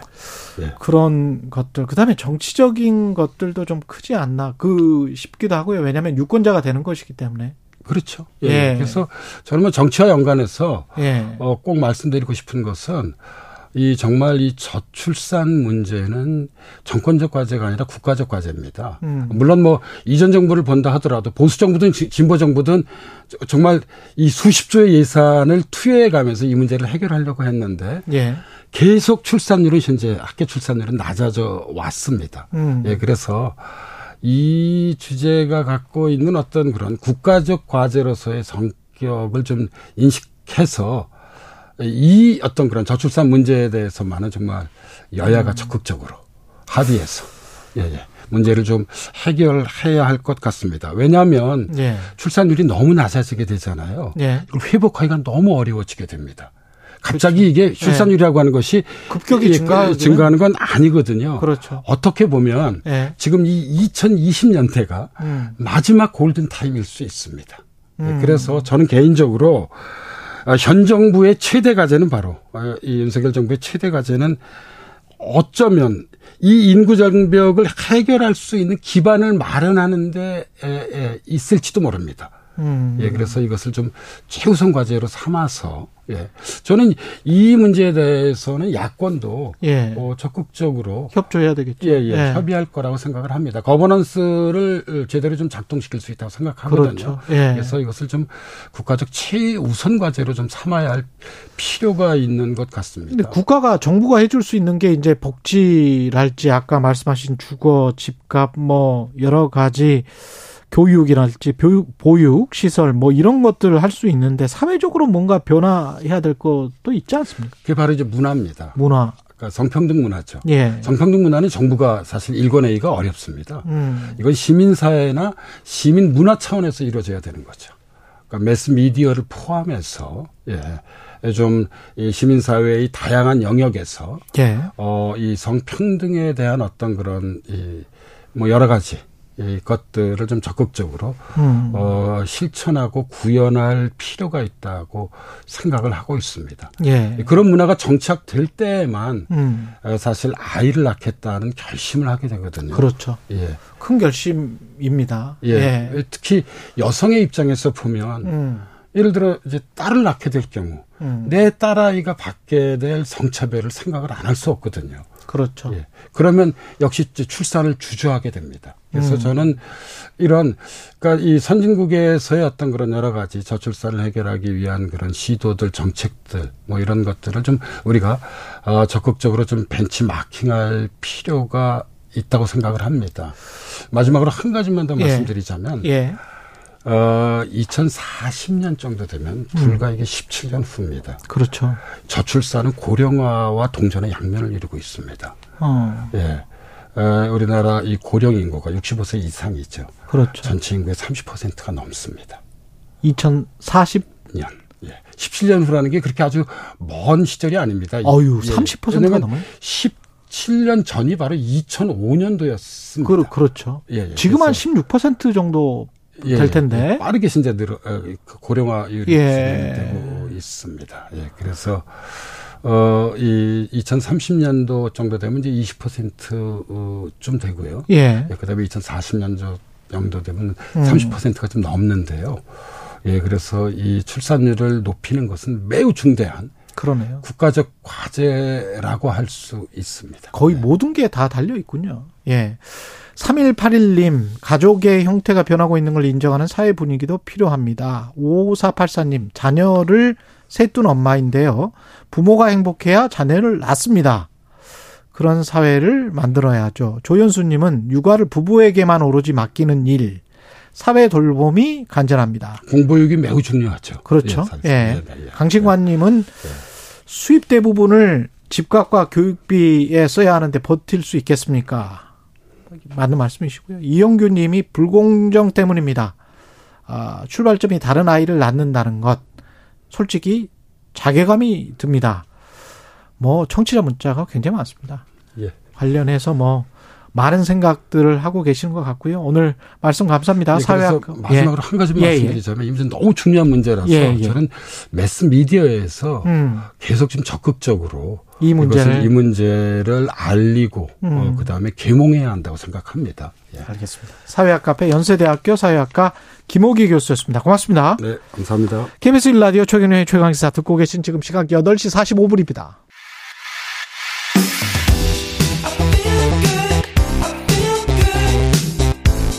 세상에 이익이 되는 방송 최경영의 최강 시사 네, 우리는 달로 간다. 50년 만에 유인 달 탐사라는 꿈을 가진 아르테미스호 기술상 이후로 아쉽게 어제 발사는 취소됐습니다. 9월 2일 금요일 현지 시각 금요일 다시 한번 도전한다고 하는데요. 유인 달 탐사 시도가 갖는 의미와 과제, 우리나라 최초 유일의 여성 우주인 이소연 박사 연결돼 있습니다. 안녕하세요. 안녕하세요. 반갑습니다. 예, 발사 일정이 아쉽게도 연기됐는데 어떤 부분에 차질이 있었을까요? 아, 저 일단 어제 그 카운트다운을 진행하면서 엔진이 제대로 작동하지 않다는 얘기는 계속 했었는데 아. 그래도 해결되겠지 했는데 마지막까지 잘 안 돼서 네. 지금 데이터 모으고 있고 그 9월 2일 날 발사를 다시 시도할 수 있는 window긴 한데 아직은 그날 할 거라는 확신은 없나 보더라고요. window라는 게뭐 무슨 말이죠? 일단 그 뭐 예정 예정이다. 거를 몇 군데 몇 몇 날을 정해놔요. 그러니까 이날 안 되면 아. 다음 날, 이날 안 되면 며칠 뭐 이렇게 음. 만약에 날씨가 문제거나 진짜 간단한 문제였을 때 이제 그 window 날짜들을 정하는데 예. 이번에는 문제가 있기 때문에 아마 이 문제가 해결됐다는 확신이 들어야 날짜를 정할 것 같아요. 예. 일단 뭐 안전이 우선이긴 하겠습니다만 비용도 지금 굉장히 많이 들었을 텐데요. 그렇죠. 뭐 물론 그 몇 년 전에 그 cancel된 Constellation plan에 비하면 아르테미스가 조금 더 규모가 작긴 한데 예. 그 달로 간다는 건 이제까지 저희가 정거장 가는 거랑 스케일이 달라서 아. 아마 엄청난 비용이 들었을 거고 그래서 더 신중할 수 있을 겁니다. 그렇군요. 이 발사 장소는 플로리다인데 네. 플로리다는 우주인들 사이에서는 어떤 평 같은 게 있나요?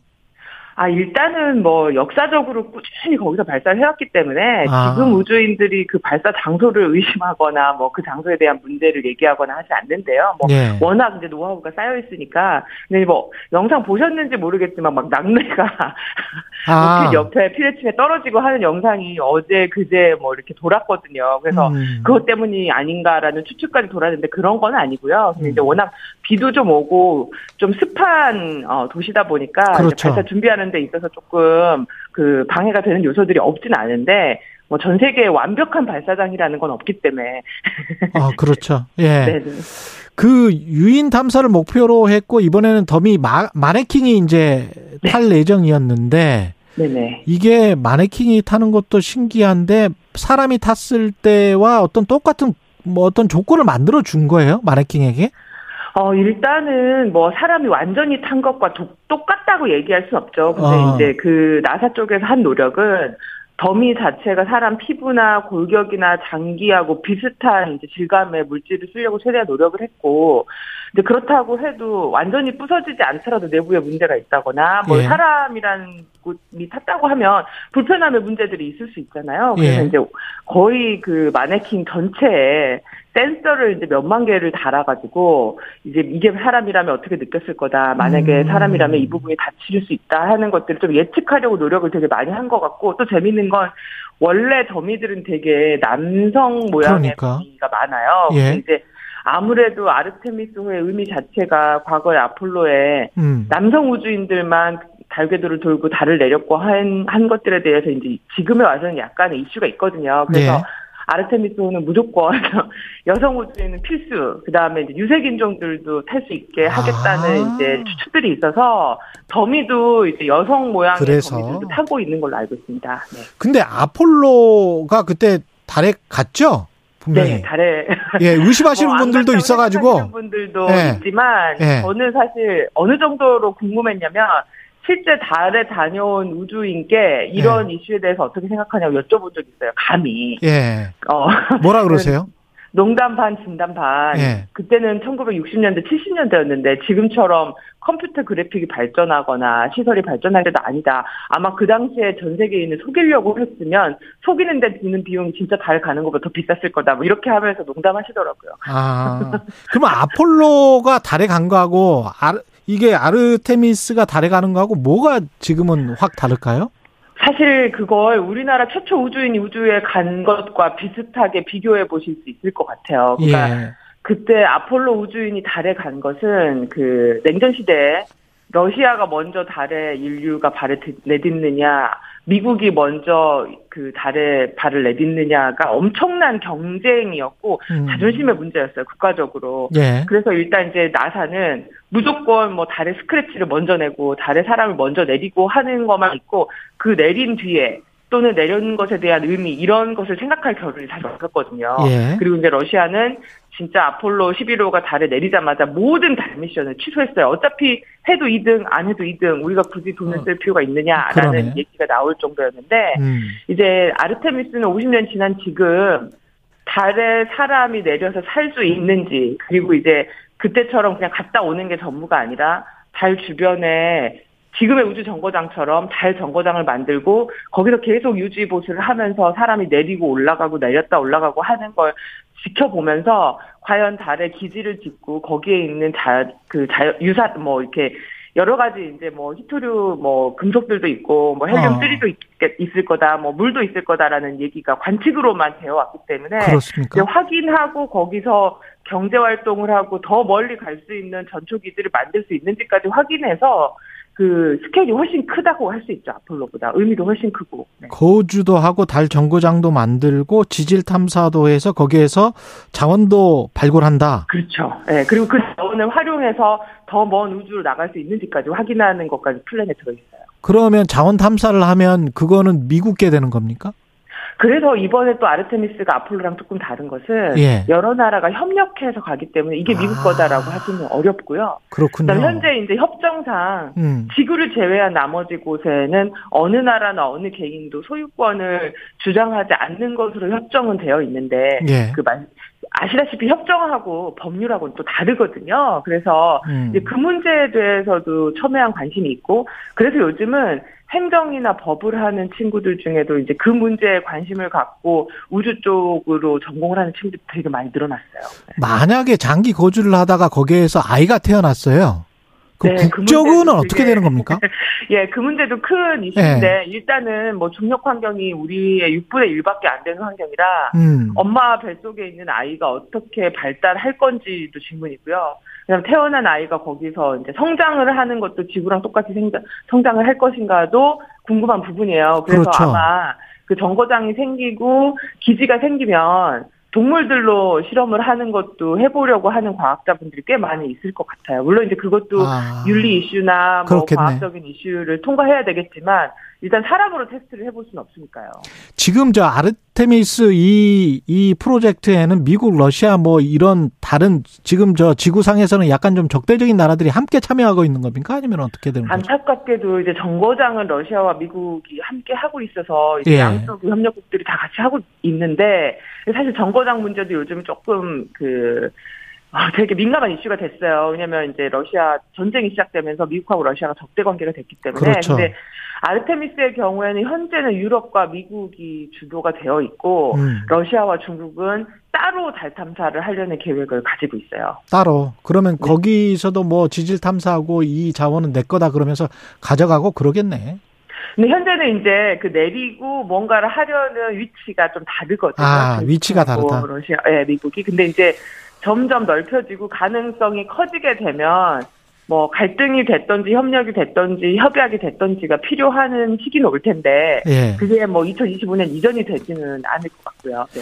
혹시 이게 뭐그 정도까지 되지는 않겠지만 자원 발굴을 하면서 우리가 환경 오염이랄지 이 지구상에는 분명히 그런 문제가 발생을 하고 있잖아요. 그렇죠. 네네. 그게 이제 황 달의 환경 그리고 두 번째는 혹시 무슨 뭐 중력이랄지 인력이랄지 뭐 이런 거에도 영향을 미치지 않을까 하는 그런 두려움도 좀 생기네요. 아 중력이 영향이 미칠 정도로 저는 아니겠지 설마. 되려면 사실 예. 지구를 생각하시면 예. 지구 발- 지금 지구에 뭐 거의 남아있지 않은 자원이 없을 정도로 저희가 파헤치고 있는데도 그렇죠. 중력의 문제가 생기지 않는데 환경의 문제는 분명히 생기잖아요. 예. 근데 이제 달도 아마 그 이슈가 언젠가는 나오게 될 거예요. 왜냐면 음. 우리가 히토류 금속을 한다던가 헬륨 수주를 한다던가 하는 것들이 다 이제 그 이슈하고 전혀 맞물리지 않다고 할 수는 없는데 음. 사실 그래서 진짜 원론적으로 말씀하시는 과학자분들은 우리가 잠깐 갔다 오는 거는 몰라도 기지를 짓는 것부터 반대하시는 분들이 있어요. 그러니까 그럴 것 같아요. 어쨌든 환경을 바꾸는 거니까요. 그 예. 전 우주적인 환경을 바꾸는 거니까. 음. 그리고 역시 뭐 인류는 가장 일, 뭐 환경에 해가 되는 동물이라 음. 지구를 떠나 우주까지 가서 환경에 해를 미친다는 말씀을 하시는 분들이 계실 정도인데 예. 아직은 이제 그거를 추측하기엔 조금 이른 단계라고 보고요. 왜냐하면 저희가 가서 발굴하고 토구를 할수 있을 가능성도 이번 거지. 진행돼야 예. 알수 있는 거니까. 예. 근데 이제 그 부분을 아마 과거보다는 조금 더 민감하게 생각하고 시작하게 되지 않을까라는 생각은 들어요. 여기까지 듣겠습니다. 우주인 이소연 박사였습니다. 고맙습니다. 네, 감사합니다. 예. 8월 30일 화요일 KBS 일라디오 최경령의 최강 시사였고요. 저는 KBS 최경령 기자였습니다. 내일 아침 7시 20분입니다. 다시 돌아오겠습니다. 고맙습니다.